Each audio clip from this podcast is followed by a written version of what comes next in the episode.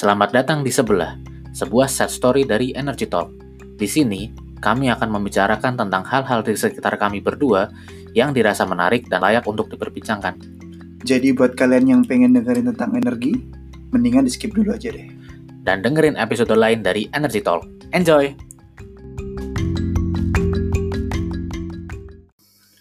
Episode kedua sebelah kali ini kita akan ngomongin sebuah pertanyaan yang muncul setiap kali kita berkumpul di acara keluarga, waktu lebaran misalnya, atau tahun baru, atau kumpul-kumpul. Yaitu pertanyaan tentang, Setelah kuliah, kita mau ngapain sih? hmm, Mas, mau kuliah atau kerja?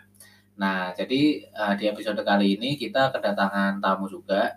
Uh, itu salah satu teman kita, ya, orang Jakarta juga, seperti yang kita sampaikan di episode pertama sebelah, yaitu bernama Novan Zakia. Halo, Van. Halo, halo. Kenalan dulu lah. Sobat Energi Santero Nusantara. Udah nggak bakal lama, kenalan dulu. Lu siapa? Perkenalkan, ya kenalin nama gue Novan. Dan ya gue salah satu teman Ferdi dan Adrian nih. Pertama-tama gue terima kasih banget nih. Udah bisa di invite ke podcast paling viral di Jabodetabek. Karena emang bener ya, gue tiap pulang kantor, kerja KRL-an, tiap gue masuk KRL tuh emang tiap gue ngeliat orang-orang tuh pada sibuk dengan HP-nya, ngelihat layar, pakai headset, dan emang gue intip-intip ya lagi nonton ini, lagi mendengarkan podcast Energi Talk sebelah ini. Jadi emang gue sangat merasa bangga dengan podcast ini dan ya perkenalkan nama gue Novan gue uh, dulu electrical power engineering juga bareng Ferdi sama Adrian cuma kita beda pilihan dan beda nasib juga sih Sebenarnya gini sih, kenapa sih kita ngajak Novan itu? Itu cuma buat ningkatin rating ini sih pendengar aja sih. Soalnya kalau yakin juga lu soalnya kalau pada pendengar pada tahu tuh waktu di ITB ini si Novan tuh terkenal wah ini nih kayak Iqbal Koboy Junior. kagak woi Udah banyak bacot ngomong podcast paling viral sejauh Jabodetabek. bacot banget, anjir. tapi emang bener bro lu harus ke Jakarta ngerasain di KRL tuh banyak banget orang-orang pada dengan Sebenarnya sih nggak usah dari Jak- Talk sebelah sebenarnya nggak usah ke Jakarta juga sih Van karena gue juga bisa ngelihat dari ini aja statistiknya aja. Yang nonton dari Jakarta banyak sebenarnya. Van, lu sekarang kesibukan apa, Van? gue ya masih sama aja kayak dulu bro Apa tuh, masih kuliah? gue gue sekarang kerja kerja Di mana tuh? Jadi gue kerja di Siemens Eh, Siemens bukan perusahaan HP tapi ya masih masih ada kok Siemens Bel- belum bangkrut Siemens. Ka- kalau orang elektro orang power tuh harusnya tahu Siemens. Jadi ya gue sekarang udah kerja tiga tahun. Semenjak lulus kan lu pada S2 tuh berdua. Nah gue kerja tiga tahun ini. Eh, tanggung jawabnya bagian apa, Van?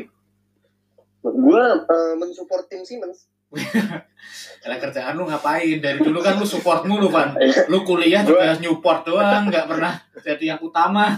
jadi Kerja juga support. oke oke serius serius. oke kita serius sekarang Lu figuran mulu ya? Hiburan mulu. electrical power engineer selama tiga tahun ini dan ya baru per Januari ini eh, gue eh, ditugasin buat jadi project man- manager. Ngapain tuh? Nah, eh, gue itu ditempatin di departemen yang handle project-project yang kebetulan itu sebidang sama eh, bidang kuliah kita, Fer, Yan. Hmm. Nah, gue uh, kita tuh nge-handle project-project power distribution system, uh, terus uh, yang mostly di bagian MV sama LV, uh, di bagian HV itu biasanya ada departemen lain yang nge-handle dan juga sebagian automation dan juga drive system kalau lu pada tahu, lu pasti pada tahu lah apa ADRG itu udah familiar banget kan dengan namanya PSD. Nah itu. Kan lu baru tahunya ketika kerja kan tapi. Nah, bener. Nggak salah. Ya ya udahlah ya. Ya udahlah ya pokoknya di sini kita bisa ini udah, udah hampir lima menit durasi cuma ngomong-ngomong kayak gini. Ya intinya kita di sini tahu kalau misalnya si Noval ini cukup kompeten di bidangnya lah ya. Cukup cukup sukses untuk bagian memilih jalur untuk bekerja setelah lulus kuliah. Karena muncul topik ini kan kalau nggak salah dari ada yang nanya ya Nut ya? Iya di email ada. Enaknya eh, kuliah lagi atau kerja sih. Nah adalah kali ini kita tuh ma- mau ngasih perspektif nih. Kalau kalau gua kan dari awal ketika lulus S2 langsung. Kalau Adrian mungkin exchange dulu ke Jepang kan. hmm. Nah kalau Novan nih langsung kerja. Nah itu gimana? Nah sekarang mending ke- cerit Novan cerita dulu deh. Lu kenapa sih pilihan lu tuh ketika lulus tuh kerja gitu? Van ini ya sebenarnya sih ini personal banget ya Fer, kan? Karena gue ngerasa ya semua orang pasti punya pilihan dan opininya masing-masing kan. Nah cuma gue itu baru bener-bener nyadar itu pas gue eh, tingkat tiga. Gue inget banget tuh. Ini berhubungan sih ini nggak nggak ter nggak nggak ber bukan langsung banget sih tapi gue inget banget pas tingkat tiga Ferdi nginep di kosan gue terus dia bikin CV pas dia bikin CV gue tuh langsung nyadar waduh Ferdi udah head of Karang Praga Cakrawala. Nah, gue langsung mikir waduh kalau gue bikin CV gue ngapain ya yang gue yang gue tulis di CV gue nah itu gue langsung langsung nyadar. Di situ gue langsung nyadar wah gue udah telat nih udah tinggal tiga udah tinggal setahun lagi nih. Gimana caranya nih kalau misalnya gue pengen hmm, eh, S2 gue ngerasa gue harus meningkatin profil gue yaitu dengan kerja. Jadi sesimpel itu sih decision gue waktu itu. Jadi walaupun eh, mungkin sekarang belum S2 tapi eh, salah satu alasannya tuh untuk eh, meningkatin profil juga dan juga karena gue pengen hands on lah gue pengen tahu gimana sih aslinya dunia kerja di bidang kita dan kebetulan alhamdulillah sekarang kerja di sesuai bidang Makanya kan lu ketika kita pas tugas akhir kan lu intern juga kan? Ngambil intern juga. Iya. kan? Betul. terus ninggalin tugas akhir lu yang lu terancam gak lulus waktu itu kan Kan terancam. Ujung-ujungnya lulus. Emang parahnya dia tuh ngorbanin temen sih. Temennya ngerja, kalau temen segrupnya ngerjain dia titik ninggal intern. iya ya emang Dan emang turning point kita itu ya pas kuliah online anum analisa numerik Emang itu kuliah yang sangat Emang anu sangat nih, memberi kita inspirasi sebenarnya. prostat kali lu nggak lu aja salah itu Propstat kali. ya? Sorry. Probabilistik statistik bukan anum. Aduh, Van. Tapi tapi berarti dari lu dari penjelasan lu lu itu kerja sebenarnya pengen ujung-ujungnya mau S2 gitu, Van. Ada pemikiran ke sana. Jadi dari awal lu berpikiran kalau lu emang nggak mau settle kerja dong atau gimana? Dari awal sih emang sebenarnya gue udah kepikiran untuk nggak settle sampai eh, sampai gue pensiun gitu enggak. Tapi emang gue eh, gue pengen dekat gue tuh S2 karena gue ngerasa gue butuh gitu loh. Makanya gue gimana caranya gue eh, bisa memunculkan kebutuhan itu, pemikiran itu tuh ya dengan cara gue nyobain dulu langsung. Tuh. Gimana sih emang rasanya kerja di dunia profesional di bidang power. Kalau misalnya emang gue ngerasa nggak cocok, ya baru gue ngambil S2 yang lain. Misalnya gue switch ke manajemen. Tapi setelah gue eh, kerja itulah gue baru bisa tahu. Karena gue inget Gue juga ngerasa sih gitu. karena gue inget juga sih Van eh, waktu kita pernah ngobrol ya kayaknya ya kita mau ngapain sih di kosan lu juga kan kayaknya. Sebenarnya kalau Atau selingan berawal dari kosan gue sih. sebenarnya kan kalau gue juga nggak tahu juga mau ngapain. Cuma mungkin dulu bedanya gue udah punya profil yang lo ceritain itu yang yang udah ke sana ke sini ke sana ke sini. Makanya oh kayaknya S2 coba aja deh. Siapa, siapa tahu berhasil. Mungkin alasannya itu juga sih kalau gue sendiri waktu S2 Nah, juga makanya Hmm. tapi itu juga ini sih menarik juga sih. Kalau yang waktu gue pas S2 itu itu kan sebenarnya uh, kayak ada apa ya kayak selebaran di ITB waktu di ITB itu ada selebaran oh ini ada beasiswa ke Swedia. Hmm. ikut ikutan lomba. Uh, kalau misalnya juara satu dapat beasiswa ke Stockholm ke KTH ya udah padahal gue nggak sama sekali nggak kepikiran Swedia sebenarnya. Kalau misal ditanya bahkan kalau kalau waktu itu ketika itu ditanya Swedia itu apa gue tahu cuma Zlatan Ibrahimovic kan coba lu coba lu tanya Swedia apa coba? Selain IKEA sama Zlatan mana lu tahu? Gue kan nggak tahu. Berarti lu nggak ada nggak ada alasan tertentu Fer milih Swedia. Nggak ada. Benar-benar pure coincidence doang. bener-bener pure coincidence. Jadi waktu itu juga nggak punya IELTS kan? Hmm. terus ada syarat harus IELTS. Ya udah cobalah kalau misalnya IELTS kalau walaupun mahal ya 3 juta tapi kan opportunity lagi-lagi nggak bisa dicari. Opportunity kan datang ya kita harus jemput gitu kan. Hmm. ya udah kita am- am- ambil IELTS. Akhirnya eh, ta- eh, ngumpul-ngumpulin berkas-berkas sama ikutan lomba itu kan ada tertulisnya juga akhirnya malah menang Hmm. Nah,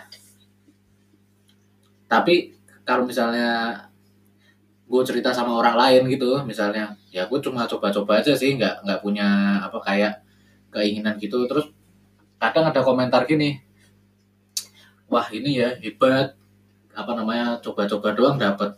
Padahal nggak juga. Kalau setelah gue pikir-pikir itu, itu tuh gara-gara gue udah nge-build reputasi dari tak bertahun-tahun belakangan gara-gara ikut kayak lomba mobil listrik macam-macam kayak gitu Hmm. itu yang jadi nyambung sama yang dibilang Novan tadi ketika bikin CV udah ada kayak profilnya gitu loh Iya sih. Ya emang kayak aku juga nggak pernah percaya kalau misalnya ada sesuatu yang benar-benar kebetulan sih. Maksudnya kebetulan tuh kayak karena kayak di kalau di sini kasusnya kamu tuh karena kamu udah ngerjain kamu udah bangun reputasi itu selama setahun atau dua tahun ke belakang sebelumnya Iya, kan dengan ikutan lomba. Jadi bukan hanya kayak tiba-tiba aja kamu dapet itu terus kayak out of effort segala macam. Tapi Indut, berarti waktu itu kamu eh, emang nggak ada pikiran mau S2 atau kamu waktu itu karena emang cuma lihat selebaran terus coba-coba atau emang kamu berpikir waktu itu "Ah, aku pengen cobain S2 dulu atau kerja dulu atau gimana? Kepikiran kepikiran S2 ada tapi nah, sebenarnya dulu cita-cita pertama sih ke Jepang sih sebenarnya tapi kayaknya setelah melihat kok ini ya eh, too much hard work gitu ya Budak lab. Budak lab. Gue inget banget lu konsultasi sama Razan anjir. iya gue ingat kayaknya sama lu juga kan Wan Iya, Waktu- siapa? gue inget banget tuh. di dekat HME itu. Jadi kan waktu Iya, waktu itu kita tanya tanya sama Razan kan Jan lu kenapa sih Jan mau ke Jepang? Terus dia tuh dengan passionate jawab gini karena gue mau kerja di Bandai nih bikin Tamiya. Waduh. Di situ tuh gue langsung panik men. di situ gue juga panik Wan. Waduh, waduh gue juga gak punya cita-cita bikin Tamiya Bandai bikin kun bikin robot bikin mainan bikin robot men. Tapi dari keputusan kamu buat S2 waktu itu buat sambil ngemper kan kita di depan lab kan. iya ngembek bukan lab Aduh. apa sih yang yang elektro itu loh yang gua gua depan gua yang elektro itu kan gua Oh yang depan gua, depan gua ya. Labtek 8. ya sekitar depan situ lah Oh. intinya Tapi Ndut, dari keputusan kamu S2, kamu sempat nyesel gak? Kamu ngambil S2 atau harusnya kerja dulu atau gimana? itu itu itu salah satu quarter life crisis sih sebenarnya Kenapa tuh? karena S2 nih oh kebetulan S2 gue tuh nggak energi lagi sebenarnya nggak nggak power power electronics Pak. power nggak otomotif jadi shiftingnya tuh Jauh banget ya? jauh gitu loh nggak tahu kenapa dapat aja gitu Hmm. dari power ke otomotif bener-bener otomotif belajar mesin itu sempat ini sih ngelihat kayak sempat juga gue iri liat Novan juga ini udah ini orang udah ini nih udah project manager nih. Iya. gue masih kuliah nih S2 waktu itu. Masih makan masih susah. Masih masih loper koran gua. Masih loper koran buat nambah-nambah makan waktu S2 juga. Perasaan itu bukan lu, Daver. Itu bukan sebelah lu. ya gue juga emang gitu sih. Gue juga emang gitu sih, Pak. gue masih ngepen-ngepen ngemis-ngemis juga. Anjir, gue, Pan, gue di Swedia tuh itu anjir, gue jadi buruh. Lu tau skuter listrik yang kayak di yang yang apa sih yang grab grab VOI. Yang di yang di mana sih itu namanya? SCBD SCBD kan dulu sempat ada skuter listrik sebelum di ban kan Grab, grab scooter. ya ya ya itulah. Nah, itu kalau di Swedia itu juga ada nama perusahaan itu Voi.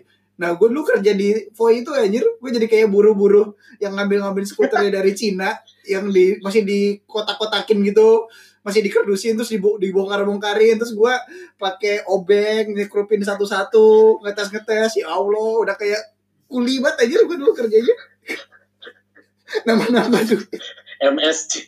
MSC loh, MSC loh. susah banget hidup gue. oh dipikir-pikir ya emang sedih sih. Itu makanya gue sempat nyesel S2 itu. Kenapa ya gue S2 ini? Otomotif lagi. Di Indonesia mau ngapain gue? Kalau misalnya balik ke Indonesia. Tapi seiring dengan berjalannya waktu, bagaimana tuh? Nah, seiring berjalannya waktu mulai berdamai sih. Ketika eh, alhamdulillahnya ketika lulus tuh banyak tawaran pekerjaan yang oh ini dari Swedia ada, dari Belanda ada. Tapi malah ngambil keputusan yang Ke Belanda. bukan bukan masalah Belandanya, ngambil keputusan yang risky lagi. Apa tuh? Malah PhD. Malah lanjut lagi ya. malah lanjut. Walaupun PhD di sini employment ya, jadi eh, kayak early stage early stage researcher Hmm.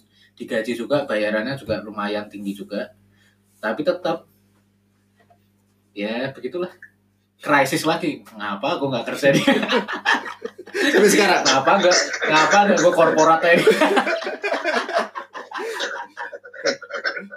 Lalu, lu kenapa lu Daver? Kan lu PhD. PhD kan kerja. masalah gini Van Gue sebel banget sih sama pertanyaannya. PhD kerja Iya kan? iya benar Iya, iya, PhD kerja. Iya, PhD kerja. Oke, gue riset. Oke, gue ngajar juga Van di kelas. Gue supervise student juga, mahasiswa S1, mahasiswa S2 juga. Tapi masalahnya adalah eh, ini kerjaan lu tuh sampai pulang gitu loh, Van. Kalau misalnya lu nggak selesai nih, misalnya ya, karena lu kan nggak tahu nih nel- meneliti barang yang belum ada di dunia ini gitu loh. Terus kalau misalnya lu nggak menembuk eh, nggak menemukan eh, milestone lu belum kecapai, kebawa sampai rumah. Apa ya yang belum ada di dunia ini? Terus kalau misalnya kalau misalnya belum berhasil, ya. kebawa sampai rumah. Ya Allah, ngapain gue ini? Ada tawaran di korporat, kenapa milih yang ini? Kalau di korporat kan walaupun misalnya kerjanya susah ya, objektifnya jelas gitu. Hmm. Lu ngerjain ini, ngerjain ini, ngerjain ini dengan metode ini gitu kan. Hmm. Ada batasan ya. Ada batasannya. Ini nggak ada batasannya, Van. Jadi Hmm. misalkan ya gue pernah seharian ketika gue nggak nggak tahu mau ngapain di kantor itu ngapain ya gue ya buka laptop tuh juga nggak tahu gue mau ngapain ada gue sebulan kayak gitu Karena PhD itu kan kalau buat teman-teman yang masih bertanya-tanya, PhD itu kan kayak kalau di Indonesia lebih familiar dengan nama S3 ya. Ya, kan? S3 dan Hmm. itu kan kayak semacam sih kamu bilang PhD filosofi dokter of philosophy yang dokter filosofi jadi kayak kamu tuh sebenarnya walaupun employment tapi kan yang ini yang aku tahu ya karena aku juga udah mulai mencari-cari itu kamu tuh sebenarnya lebih dianggap kayak semacam partner gitu kan? Kamu udah bukan dianggap student lagi yang berarti kamu tuh kayak harus mencari tahu sendiri apa yang mau kamu lakuin. Dan di sini bedanya kalau yang aku lihat bedanya dari bekerja di korporat sama bekerja di ah, bidang akademis adalah dengan di akademis kamu tuh harus mencari sesuatu yang emang belum ada sebelumnya. Dan itu juga mungkin super apa sih namanya promotor ya promotor atau supervisor kamu itu bisa aja juga nggak tahu kan. Jadi makanya dia nge-employ kamu. Benar-benar bahkan ketika ini kan gue pernah ini kan tanya juga wah ini nih susah ini apa misalnya gue nurunin rumus bla bla bla gitu. Ini susah ini gue tanya ke supervisor atau promotor gue terus bilangnya gini ya memang susah kalau nggak susah saya saya pun juga nggak tahu ini apa kalau nggak susah ya saya nggak nge-hire kamu gitu I know you will doing great gitu. Motivasi motivasi Motivasi sekali. kucing. I know you are doing great. Motivasi apa? Itu kayak kalau misalnya kita tanya tuh supervisornya Novan ya, ya pas saya juga nggak tahu ini. Sebenarnya gini doang. Dia juga bilang mau out dah out dah kayak di power juga tapi bahasanya lebih sopan. Iya. I know you are doing great. Iya. out juga dia nggak tahu. Ayo bisa bisa. Ayo, bisa, semangat. ayo bisa. Bisa bisa. Ayo ayo semangat. Van. Out out banget out. Van lanjut ke lu Van. Lu ngerasa gak sih Van kalau ilmu yang lu dapat selama S1 di di mana pun secara general S1 secara general tuh udah cukup belum waktu lu masuk ke dunia kerja Hmm, ya bisa dibilang cukup dan bisa dibilang enggak sih sebenarnya dalam hal gimana tuh ilmu-ilmu ilmu-ilmu seperti ilmu-ilmu kekeluargaan, ilmu kebersamaan itu dipakai semua dari power di kerja. Karena tim work tuh penting banget di kerja kan. Maksud gue itu ilmu-ilmu general kan. Tapi kalau lu ngomongin ilmu spesifik kayak Fourier transform misalnya atau apa Laplace gitu, itu nggak nggak semuanya bisa apa eh, diaplikasikan juga. Maksudnya nggak nggak semua pekerjaan di bidang power tuh mengaplikasikan itu gitu kayak sekarang project gue misalnya ya gue nggak nggak inget sih kapan gue eh, ngeluarin bolpen terus gue nulis rumus ngitung sesuatu gitu. Kayak nggak nggak segitunya gitu maksud gue jadi lebih ke arah ke social skill gitu ya yang lu dapetin sama kuliah social skill itu kan soalnya yang paling terasa kalau di power. Karena ma- karena masalah itu doang yang kita dapat. Coba bayangin tapi kalau ngomongin ini bro misalnya ya kayak spesifik deh. Gue kan sekarang eh, kayak yang tadi udah gue bilang di di perkenalan proyek-proyek yang dihandle itu di bidang power distribution misalnya. Nah eh, di sini eh gue misalnya harus ngelakuin power study. Nah itu gue beneran ngelakuin tuh. Eh gue simulasi etap misalnya yang tadinya gue lakuin di laborator apa di lab di lab PLN lab ITB maksudnya. Sekarang gue lakuin beneran di kantor dan gue kayak ngetes sistem suatu industri beneran yang memang eh, studinya tuh dipakai buat memvalidasi desain suatu sistem gitu. Itu contohnya yang ilmu power kita yang kepake misalnya tapi analisisnya tuh sedalam itu nggak sih bang kayak misalnya dulu kan gue inget tuh waktu analisis power system ya itu kan ketika Mm-mm. ini maka ini doang gitu loh hmm. atau lu nganalisisnya lebih dalam lagi Eh, sebenarnya sama aja sih Fer kalau gue lihat ya. jadi analisa analisa yang kita bikin di report kita tuh ya gue ngerasa feelingnya sama aja ketika kita bikin analisa report saat kita praktikum dulu cuma bedanya sekarang ini analisa yang lu bikin tuh harus dipertanggungjawabkan secara gentle gitu loh. Kayak lu lu mengeluarkan report ini atas nama Siemens nih. Lu kalau salah dianggap anak, anak KP misalnya atau dianggap anak lu apaan nih? Lu kerja di Siemens. Tapi report tuh salah misalnya. Misalnya eh siapa tuh yang dulu? Si siapa? Yang partnernya si Tiopan nggak usah disebut namanya. Oh iya iya. Kenapa? Ya misalnya ada yang eh, kesalahan semacam itu gitu. Kesalahan fatal bisa berakibat fatal gitu maksud gua buat perusahaan kan. Jadi report itu harus benar-benar dipertanggungjawabkan walaupun analisanya ya simple tapi harus on point gitu. Hmm. lu pernah nggak analisa lu salah? Atau lu ngawur ya masalahnya gue sebenarnya baru dua kali sih melakukan ini. Banyak bacot anjing. Dari tadi ngomong. Ah, bangsat kesel banget gue jadi sebenarnya ya enggak. Project kan beda-beda. Ada project yang emang butuh power study kayak gini, ada yang uh, kita tuh nggak nggak usah ngelakuin power study, tapi kita udah tinggal eksekusi. Ada yang kayak gitu. Nah kebetulan selama gue kerja di Siemens, gue baru dua kali sih melakukan uh, report uh, apa power study ini. Dan gue biasanya sih gitu sih. Kalau kita kan sebenarnya sama aja kayak pas kita kuliah fair yang kalau misalnya kita bikin report ya kita submit ke dosen kan waktu itu. Nah ini kita submit ke customer nih. Customernya siapa? Misalnya industri apa? Sinarmas misalnya. Nanti customernya itu bakal nge-review juga. Dan di situ kita sama-sama ya kasih feedback kalau misalnya ada salah nih apaan nih uh, ini kayaknya nggak make sense misalnya itu harus dikaji ulang. Dan bahkan sampai harus wah ini dari study ini kita kayaknya nggak bisa nih misalnya pakai nggak travel ini kayaknya ya, kapasitasnya kurang deh misalnya. Uh, kayak gitu-gitu dah misalnya. Jadi kita harus uh, ubah decision buat beli trafonya misalnya atau buat beli suatu equipment gitu loh. Tapi Ivan kalau secara general uh, ketika seseorang mahasiswa lulus dari S1 kemudian dia memutuskan untuk melanjutkan kerja uh, itu apakah dia nanti sudah langsung diminta untuk melakukan decision semacam itu atau dia masih punya kesempatan untuk belajar sih bang?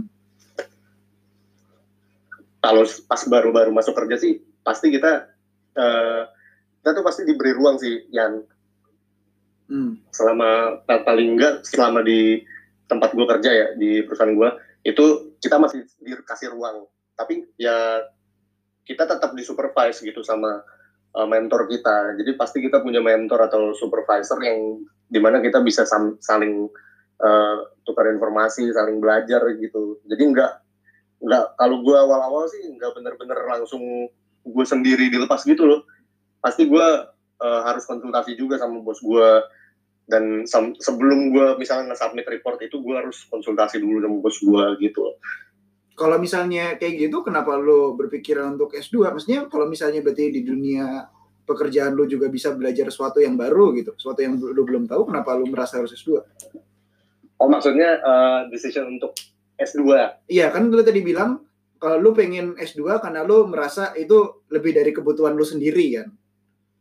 Oh, iya ya. Jadi sebenarnya uh, kayak yang tadi udah diceritain sih sebenarnya kerja itu kan untuk nentuin gue tujuan gue tuh untuk nentuin uh, profile gue tuh ntar bakal kayak apa sih gitu loh.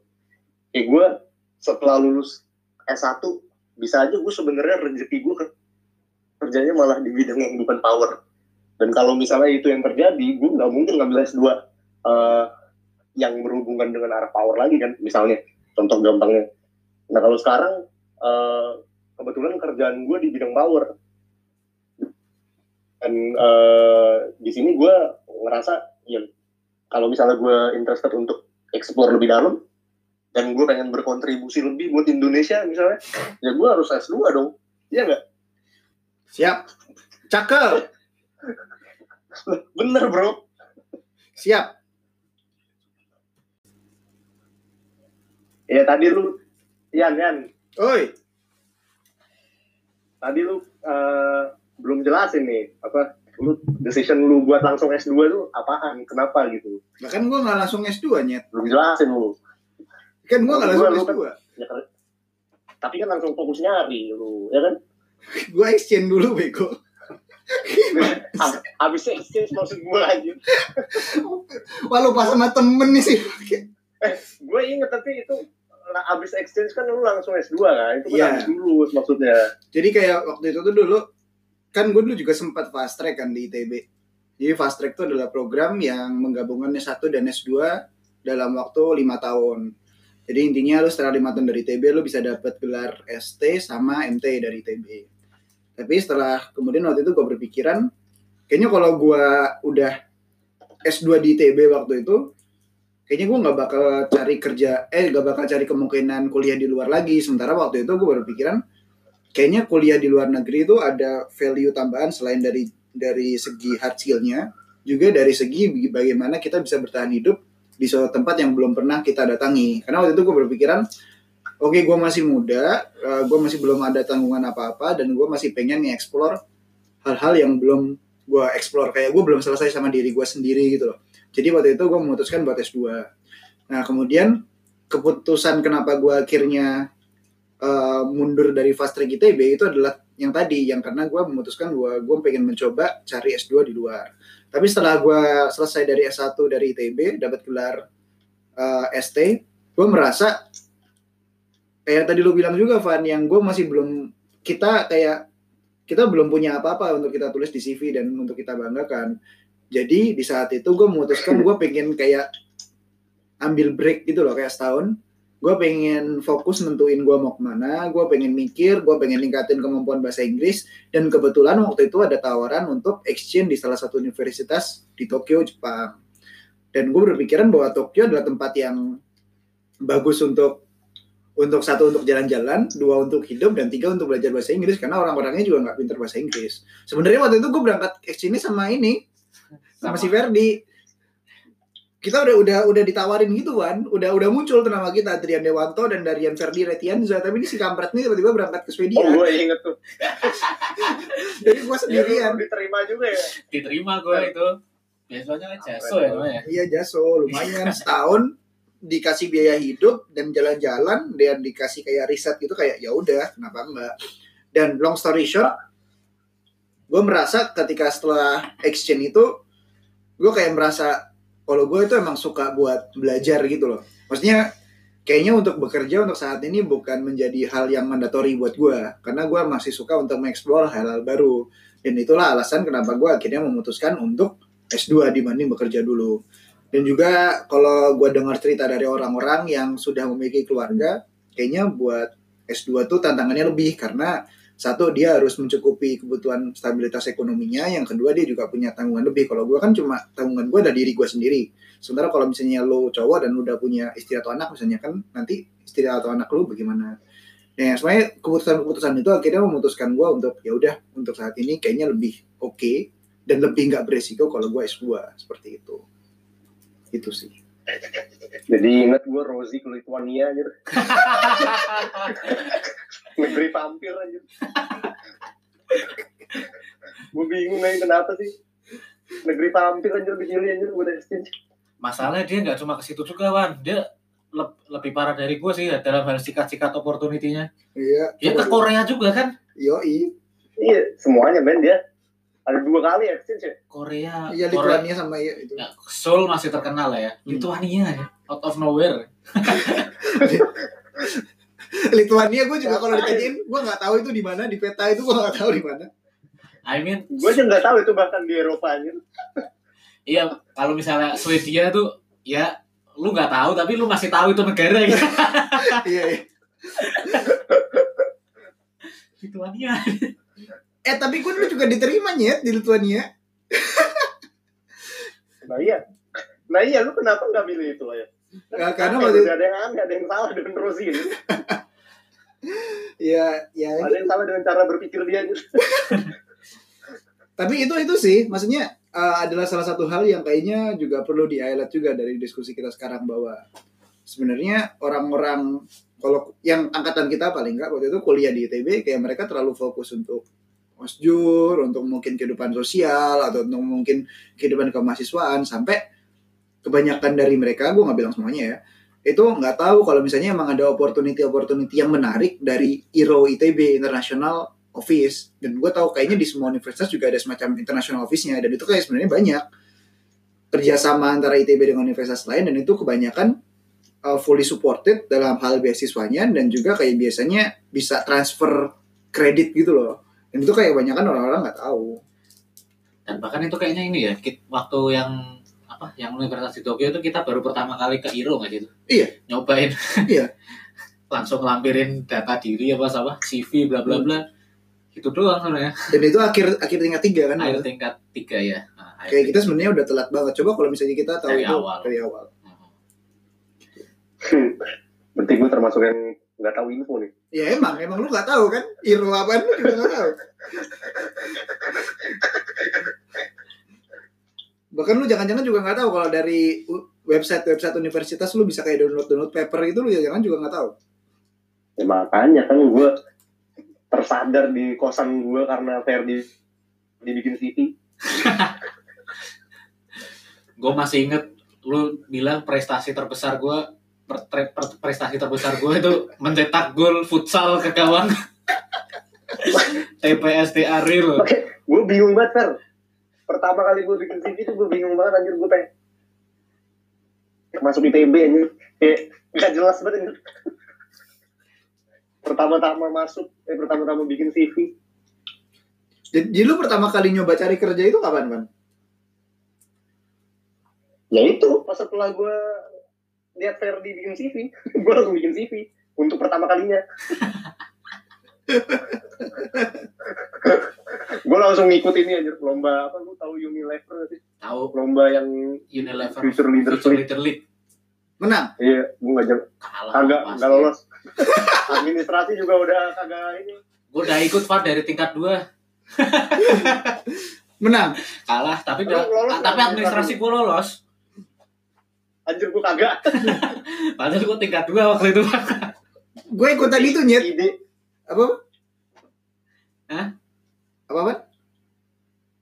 berarti ide gue udah eh suram banget ya sampai administrasinya nggak lolos ini Lu tahu itu nggak sih yang Indonesia Future Leader? Eh YLI, YLI, Young Leader Indonesia, Young Leader Indonesia. Ya dari vacancy. oh tahu gue Gue administrasi aja nggak lolos gua. anjir. gue gue daftar dua kali oh, lolos enggak itu ya gue kira lu dia student kapitalis lu iya katalis Fer. Adrian student katalis. Iya. Gue dulu, Oh, gue dulu jongosnya Eja. Saya pengikutnya Eja. gue inget Van YLI yang pertama YLI National Wave. Gue diwawancara tuh di telepon tuh. Kan gue daftar daftar aja ya. Tapi gue nggak mendalami tuh YLI apaan sih gitu kan. Terus di telepon gue ah ya is this there is this Darian Ferdi? Yes. Ah, we are siapa gitu from McKinsey. Kan gue bingung ya apa sih McKinsey ini? Terus gue bilang gue tanya gue tanya anjir dan gobloknya what is McKinsey?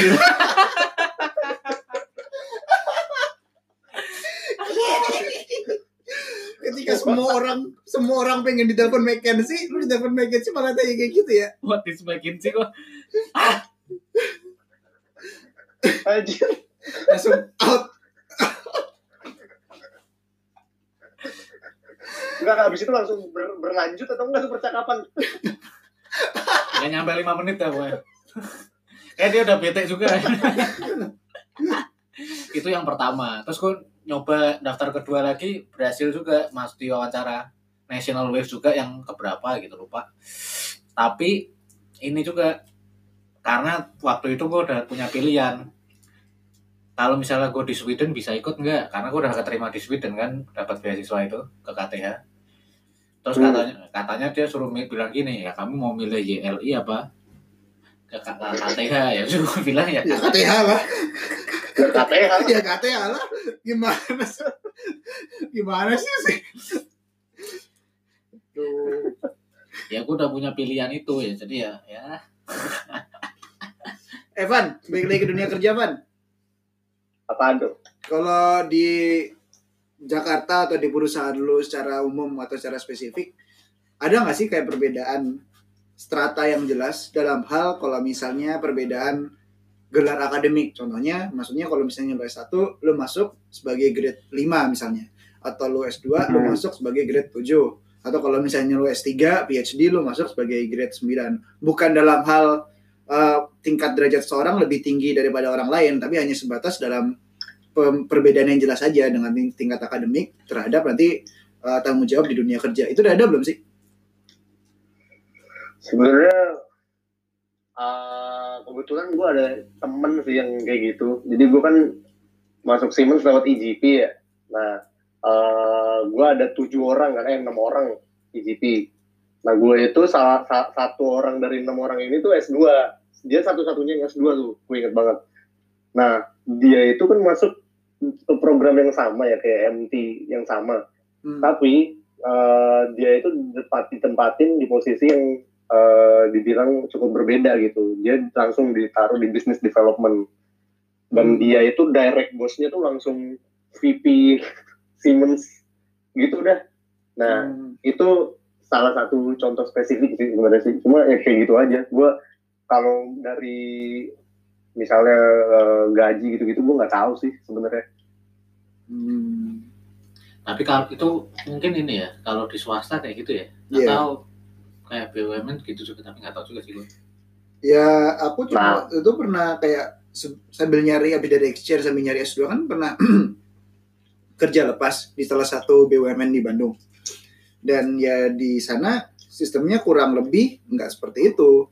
Karena maksudnya ya memang kalau misalnya S2 kamu bakal mendapatkan eh, semacam apa sih eh, kayak golongan ya. Kalau di BUMN ada semacam golongan-golongan yang lebih tinggi dibanding kalau masuk ke satu starting pointnya. Tapi nanti ujung-ujungnya ketika masuk ke dalam hal tanggung jawab atau segala macam, sepertinya ya sama-sama aja.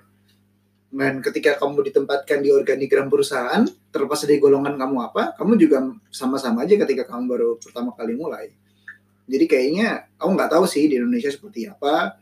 Cuma kita punya satu satu contoh kasus yang bagus tadi di perusahaan Novan berarti kayak bukan berarti orang A lebih tinggi daripada orang B.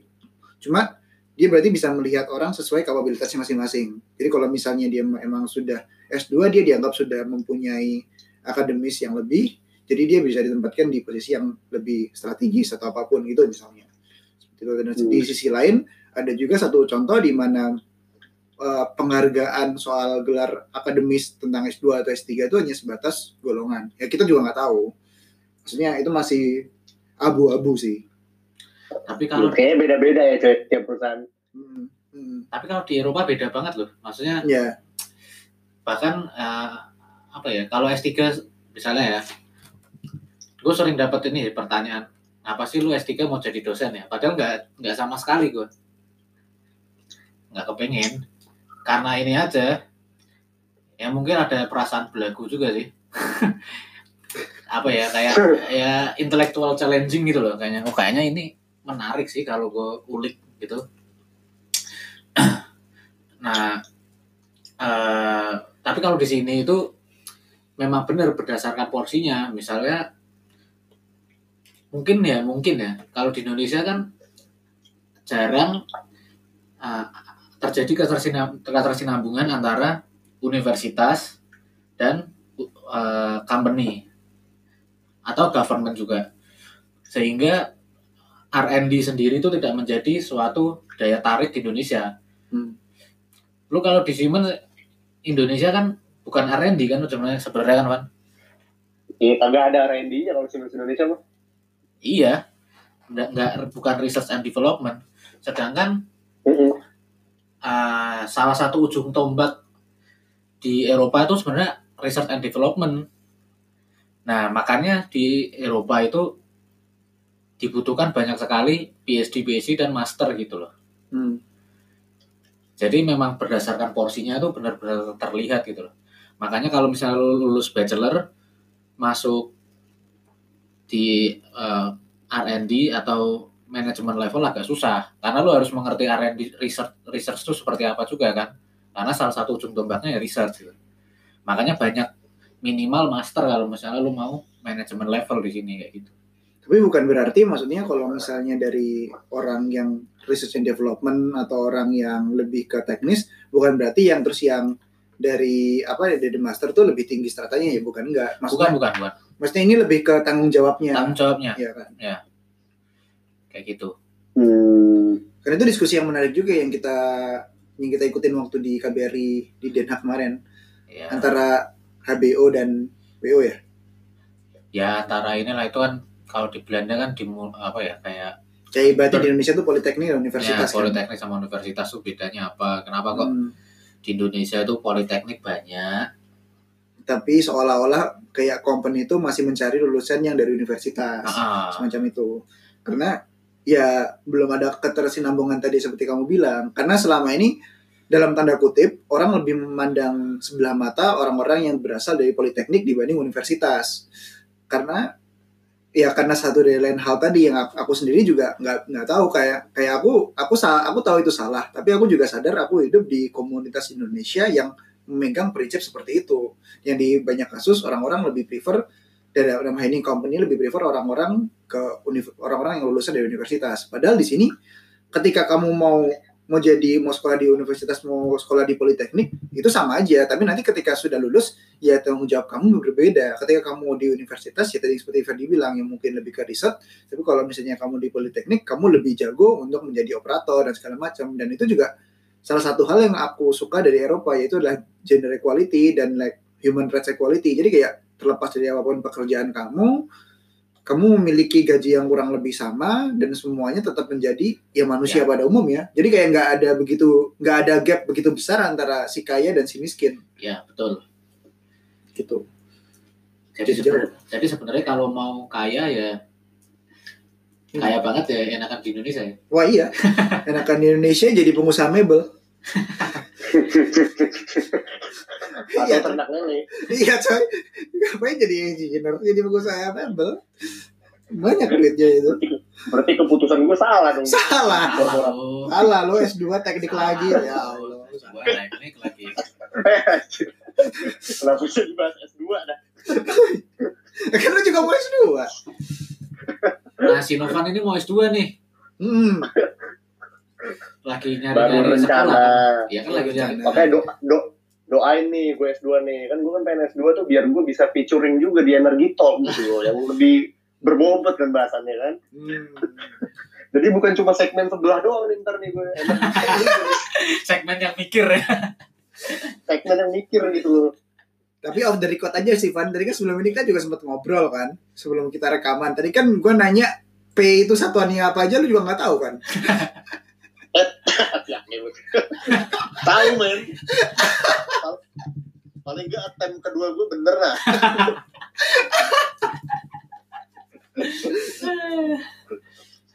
Oke lah. Apa lagi nih? Ya enggak lu kan ah, ini mau power-power lagi Wan. Kira-kira gini deh. Future lu mau ngapain? Jadi dari masing-masing kita aja. Boleh, boleh, boleh. Jadi step ke depannya apa? Jadi kan ini kan kita tadi setelah lulus ada yang exchange, ada yang langsung S2, ada yang kerja. Nah, setelah kita ngambil pilihan-pilihan ini, kita merefleksikan diri kita sendiri tuh. Hmm. Bener nggak sih pilihan kita itu ketika ini dan future-nya apa? Wah ini kayak pertanyaan-pertanyaan kalau misalnya di wawancara itu ya. Ya, What do you see yourself in the next five years ya gitu ya? betul. Menarik nih, menarik nih. Refleksi diri sendiri. Nah, lu gimana Pak? Lu udah merasa pilihan lu bener nggak atau Oke, gue beri beri gue waktu mikir dulu. Lu dulu deh yang jawab. Adrian, Adrian, Adrian.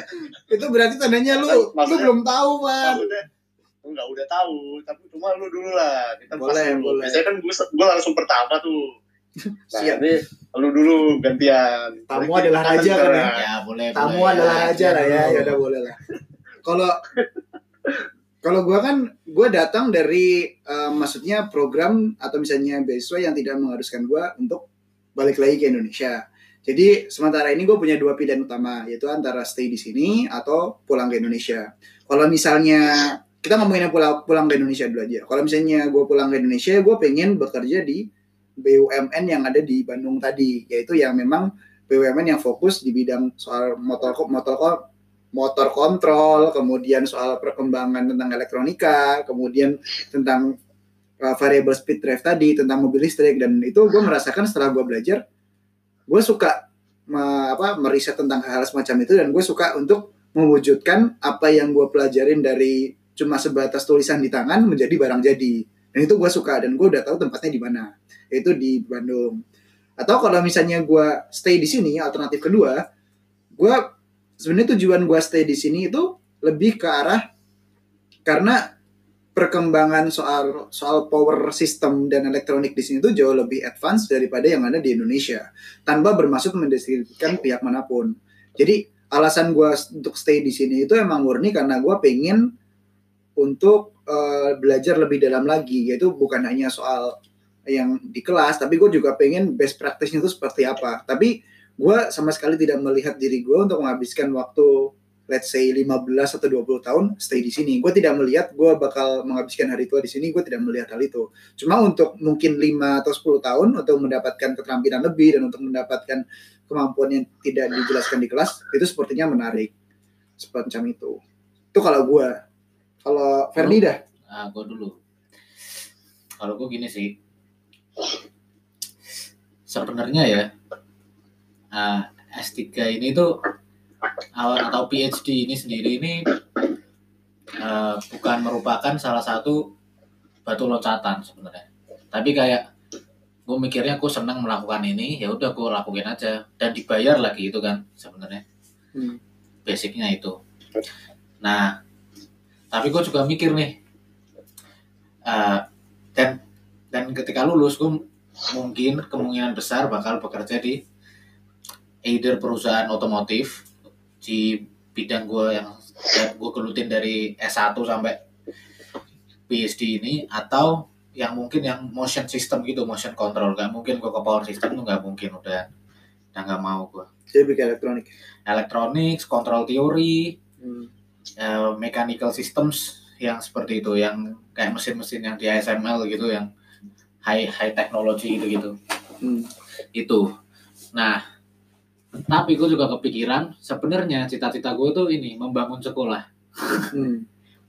gue ke desa bangun sekolah gitu gitu makanya gue di sini mempersiapkan kayak bisa nggak sih gue mem- mem- uh, membangun bisnis dari sini kemudian gue pulang dan gue bisa me- menjalankan sekolah gue dengan uang yang dihasilkan dari bisnis gue gitu Hmm. intinya gue pengen ini sih bikin sekolah yang kurikulumnya dari gue sendiri di Indonesia kayak gitu Tapi berarti eh, kamu melihat diri kamu bakal menua di sini nggak? Ber? enggak makanya aku pengen pulang ke Indonesia Ujung-ujungnya pulang juga kan berarti. ujung-ujungnya pulang tapi mungkin di sini agak cukup lama mungkin ya bisa jadi 10 tahun Nah ini kira-kira waktunya udah cukup lama belum Van? Atau lu masih butuh waktu untuk mikir lagi? Untuk, untuk menulis lagi? pengen nanya nih ke Ferdi nih. Oh gitu. Bukannya lu pengen jadi engineer F1, Fer? nah itu gue juga pengen makanya kan gue bilang otomotif ya Oh iya, otomotif ya tadi gue bilang ya. Van Van F1 tuh balapan itu mobil, otomotif itu mobil gitu. Gak apa-apa, gak apa-apa. Kan kita kan eh, tempatnya belajar kan, belajar tuh kan nggak pernah ada waktu bro, bro, bro. Bro, kita sama-sama power, bro. Tolong, bro, jangan permalukan. jangan permalukan gue, bro. masalah gini juga Van Jadi dipojokin gini, bro. gue pernah daftar dulu F1 Mercedes kan gue udah punya pengalaman bikin baterai udah menang bikin baterai gitu kan lomba bikin baterai di UK terus yang penghargaan Mercedes juga terus daftar apa Toro Rosso nggak diterima gue Toro Rosso itu salah satu tim di tim F1. F1 nggak diterima juga kurang berpengalaman posisinya experience kali. Experience banget kali ya. iya kali Posisinya ya. iya Hmm. Makanya harus lebih berexperience gua kalau lu udah nih udah lama nih Udah lah, Fer. Atau lu masih mau nanya lagi? Gak, gak, gak, gak, gak. Oke, oke, oke. Ya gue sih sebenarnya sekarang sih fokus gue ya gue pengen karena gue kan sekarang masih kerja eh, kontrak kerja gue pun juga belum habis sampai sekarang gitu. Cuman ya fokus gue sekarang gue ada rencana untuk S2 sekarang.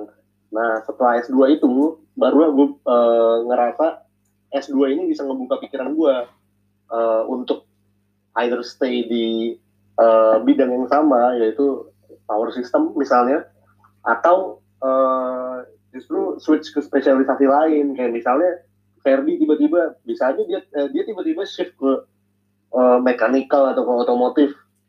Nah itu kemungkinan itu menurut gue mungkin aja terjadi juga gitu di diri gue dan itu baru bisa dilihat ya ketika gue eh, nanti berhasil S2 ya fokus gue sekarang S2 tapi kalau misalnya gue udah selesai S2 dan gue udah eh, nentuin misalnya gue pengen specialize di mana eh, kayaknya ya gue eh, tertarik buat balik lagi ke korporat sih Swasta atau pemerintah? Gitu. Gue pengennya sih sebenarnya eh, di 5 sampai ya 5 tahun pertama setelah gue lulus S2 nanti gue pengen balik ke swasta. Eh, mungkin ke konsultansi di bidang power karena gue pernah lihat tuh ada sebenarnya yang orang-orang bilang tuh kalau lowongan S2 dikit di Indonesia. Emang bener sih dikit tapi ada. Waktu itu gue pernah nemu lowongan kayak konsultan power gitu yang dia tuh harus wajib S2 minim minimum requirementnya nah cuma setelah lima tahun itu mungkin eh gue bisa juga kalau misalnya ada kesempatan untuk switch ke eh, posisi-posisi yang lebih gede gitu decision making powernya kayak misalnya ya jadi staf presiden mungkin atau menteri SDM who knows man ya nggak? Lu langsung menteri, Wan. Kenapa nggak jadi calon presiden aja, Van? ya intinya apa pun posisi apa pun role-nya tujuannya sama semangatnya sama untuk membangun Indonesia Lu emang kapan sih punya kepikiran bangun Indonesia, Wan? Sejak kapan lu? Sejak kapan? Kan gua, gua mau tahu nih. Iya, gak apa-apa nih. Apa- sebenarnya sih se- semenjak gue lahir udah semenjak gue eh, keluar dari dalam kandungan ibu gue ibu gue udah bilang bro kamu Novan kamu harus bangun Indonesia gitu gue dari kecil gue udah ditanemin banget lah pokoknya lah mimpi itu tuh udah ditanemin mentalitas itu gue dari kecil Nah, Van. sekarang aja nih gue baru baru inget lagi gue sekarang oh iya pernah Van. bilang gitu gue gue harus balik ke naik nature gue nih Eh, eh, eh, eh. Van, Van. apaan cuy Lu nyium bau nggak? Hah? bawa apaan cuy Ini bau omong kosong. bangkir beneran bro mimpi gue masa diketawain sih Novan mem- gue tidak menertawakan mimpi-mimpi lu loh Novan pembual Zakia. Loh, kita nggak mau menertawakan itu. Cuma kita menertawakan yang lu bilang dari kecil lu sudah ditanamkan bla bla bla bla bla bla bla. Sementara kelakuan lu di kuliah itu tidak mencerminkan hal itu. Ini gue masih ingat. dulu tuh yang apa? kepikiran apa? Septian pakai helm ketika ujian dan dia ngomong kenapa kamu pakai helm? Supaya pikiran saya tidak bisa dibaca teman-teman saya seperti Magneto di X-Men. Itu juga lu. Kepikiran gitu juga lu Pan Gue bahkan pernah taruhan sama kan lu. Gue bahkan pernah taruhan sama lu juga kan. Yang ini main PS, yang kalah ngambil berkas presiden kabinet ITB.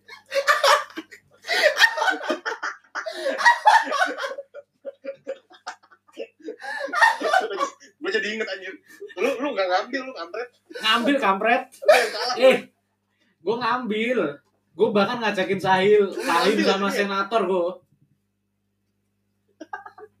ambil berkas Gara-gara KTM gue hilang aja.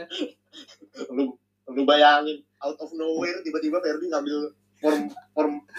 Buat daftar presiden anjir Ini petinggi kampus bukan. ini siapa? Ini siapa? Tahu-tahu ngambil. hanya orang yang kalah taruhan.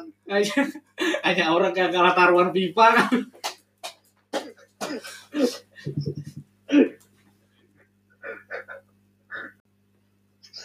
oh iya anjir gue barusan inget. Apa namanya? Pas lu ngambil form ITB anjir gara-gara lu kalah taruhan itu lu ditanyain sempet ditanyain serius kan lu sama yang ngejagain formnya gue inget banget tuh ada yang nanya serius gitu kayak visi misi gitu kan Enggak, pertanyaannya gini dulu, Van. Masalahnya yang nanyain itu juga nggak yakin gitu loh. Padahal di belakangnya, enggak, masalahnya oke lah. Belakang gua tuh Kahim ya, ketua himpunan. Ada senator himpunan juga. Terus ada aktivis kampus. Yang nganterin gua ke situ, itu tuh beramai-ramai. Semua orang himpunan elektro tuh rame. Dan gua... Dan yang mungkin mereka merasa aneh, oke ya kalau yang daftar ketua himpunannya oke lah ya daftar presiden. Tapi ini yang daftar yang daftar sebagai presiden ITB ini out of nowhere ini orang ini tuh bahkan tidak tidak terprediksi buat mau mengambil berkas presiden gitu nggak ada nggak ada yang tahu eksistensi lu nggak ada kecuali masyarakat himpunan elektro doang nggak terprediksi karena nggak ada yang tahu eksistensinya. Terus ditanyain gue ingat banget ditanyain gini. "Ah, kenapa mau daftar? Ya gitu kan. Terus pada jawab gini kan ini sudah dirindu, dirundingkan secara bersama di himpunan kami. Mana ada rundung- iya dirundingkan gara-gara gue kalah main FIFA ya yang yang gue bingung kayaknya gue nggak ikut dari itu pas lu ngambil nggak ikut lu yang ikut padahal lu- taruhannya sama gue kan Iya kan gue makannya pemberani gue. Gue kalau sudah berjanji ngambil gue. Ah, Taruhan nyawa gue tuh memalukan ya harga diri itu. taruhan main FIFA jadi orang paling tinggi ITB anjir. ITB satu. Aduh Jadi selevel kayak Nyoman Anjani gue presiden ITB.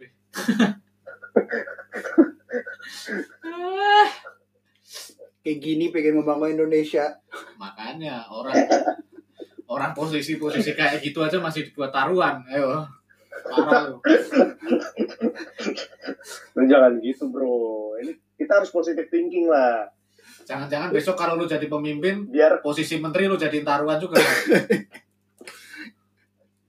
Lu kalau ya, itu menteri, time to shine bro. Time, time to shine bro. it's time to shine, bro.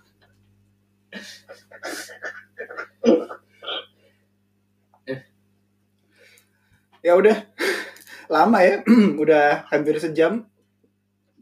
Ada kata-kata mutiara penutup nggak dari Fetri mungkin? Kalau kalau dari aku sih gini sih. Sebenarnya yang terpenting itu uh, bukan bukan kita bingung dulu milih S milih setelah kuliah milih S2 apa kerja. Tapi bangun portofolio dulu sebenarnya. Bangun kredibilitas diri sendiri dulu. Nanti ketika kalau kita udah punya kredibilitas ya misalnya, oh aku udah punya ini, baru kita bisa daftar dan bisa punya pilihan Hmm. Hmm. memperbaiki diri sendiri pusinglah memperbaiki diri sendiri terlebih dahulu daripada kita pusing milih di awal dulu Hmm. jadi pusingnya tuh kita dapat pilihan baru kita pusing milih daripada kita pusing di awal mau ngapain gitu cakep. ya Cakep. Kalau dari gue sih, gue lebih milih ini sih, karena gue inget banget dulu ketika gue mau S2, ada salah satu akun Twitter yang nge-tweet gini, kalau misalnya nanti ada teman-teman kalian yang mau S2, dan dia barusan fresh graduate, mendingan kalian lindungi dia dan bilang, jangan, karena nanti nilai dia bakal turun. Oh ya ada ada ada gue lupa kata-kata gimana tapi intinya seperti itu. Dan itu di approve oleh yang nge-like sama yang retweet banyak waktu itu. Sekitar tahun 2016 2017 lah. Pastinya di sini yang pengen gue tekanin adalah jalanin aja hidup sesuai yang kita pengenin gitu loh. Karena menurut menurut aku sih semua rezeki itu udah ada yang ngatur terlepas dari kamu mau S2 dulu atau kamu mau kerja dulu asalkan kamu emang pengen dan determinasi sepertinya ya rezeki itu bakal ada aja nggak sih Iya. jadi kayak kamu tuh rezeki itu nggak ditentukan oleh bagaimana pilihan kamu tapi bagaimana dari cara kamu menjalani pilihan-pilihan itu sendiri seperti itu nah dari Novan nih ada kata mutiara nggak Van mampus Betul itu. Good point banget. Good point banget. Dari Ferdi dan Adrian ini good point banget menurut gue. Gue ya gue totally setuju lah sama eh, pendapat lu berdua tadi. itu Tadi apa? pemikiran terbaik kamu Van itu pemikiran terpanjang kamu Gak bercanda. Ya, gue gue setuju banget yang dibilang Ferdi sama Adrian. Jadi intinya ya kita tuh jangan ngasal gitu kalau misalnya milih eh, misalnya kita pengen S2 tuh bukan karena kita pengen eh, lari gitu dari kenyataan tapi karena kita emang bener-bener eh, tahu apa yang pengen kita capai gitu dengan S2 itu. Dan kalau pengen kerja juga gitu ya karena gue pengen kerja karena gue pengen ngerasain misalnya eh, experience di bidang yang udah gue pelajari selama kuliah ini gitu. Jadi kayak ini eh decision yang menurut gue perlu dipertimbangkan matang-matang tapi jangan terlalu mikir eh, terlalu panjang juga. Yang penting terobos aja lah semua opportunity lah. Apa pun yang lu bisa. Menurut gue gitu sih. Coba aja dulu ya. Coba dulu. Coba aja merasa- dulu, gitu. jangan merasa inferior ya. Hmm. jangan merasa inferior betul banget tuh. Ngeri. Ngeri. Ya ya udah. Udah udah lama nih. Udah sejam. Yuk, makasih ya berarti. No buat Novan, buat teman-teman juga yang sudah mendengarkan kita sampai detik ini. Sampai gue gue masih ada masih ada ini inspirasi nih gue Oh, siap-siap. Apa tuh? Ini lu bakal didengarkan Ya, seluruh gua- Indonesia nih. Gimana? Iya gue kayaknya kemarin tuh gue mimpi bro. Jadi gue kemarin mimpi malam-malam. Gue ngeliat tuh ya kayaknya energi tol ini bakal sama sebelah ini bakal booming banget kayak ibarat Nadiem Makarim tuh. Orang-orang sekarang ngeliat Gojek kalau misalnya bepergian ke mana-mana atau makan ke mana-mana tuh, eh, aduh mau makan nih, apa nih, GoFood aja. Aduh mau jalan nih, Gojek aja. Nah, kayaknya energi tol juga bakal gini nih, lima tahun lagi atau 10 tahun lagi kayak kelamaan Van Eh, kalau misalnya eh, aduh pengen dengerin podcast nih energi talk aja cakep dah Bagus. bagus sih dah Bagus, bagus. Udah, udah. bagus dah keep listening lah pokoknya Siap, siap. Oke, Van. Sukses selalu, Van. Thank you.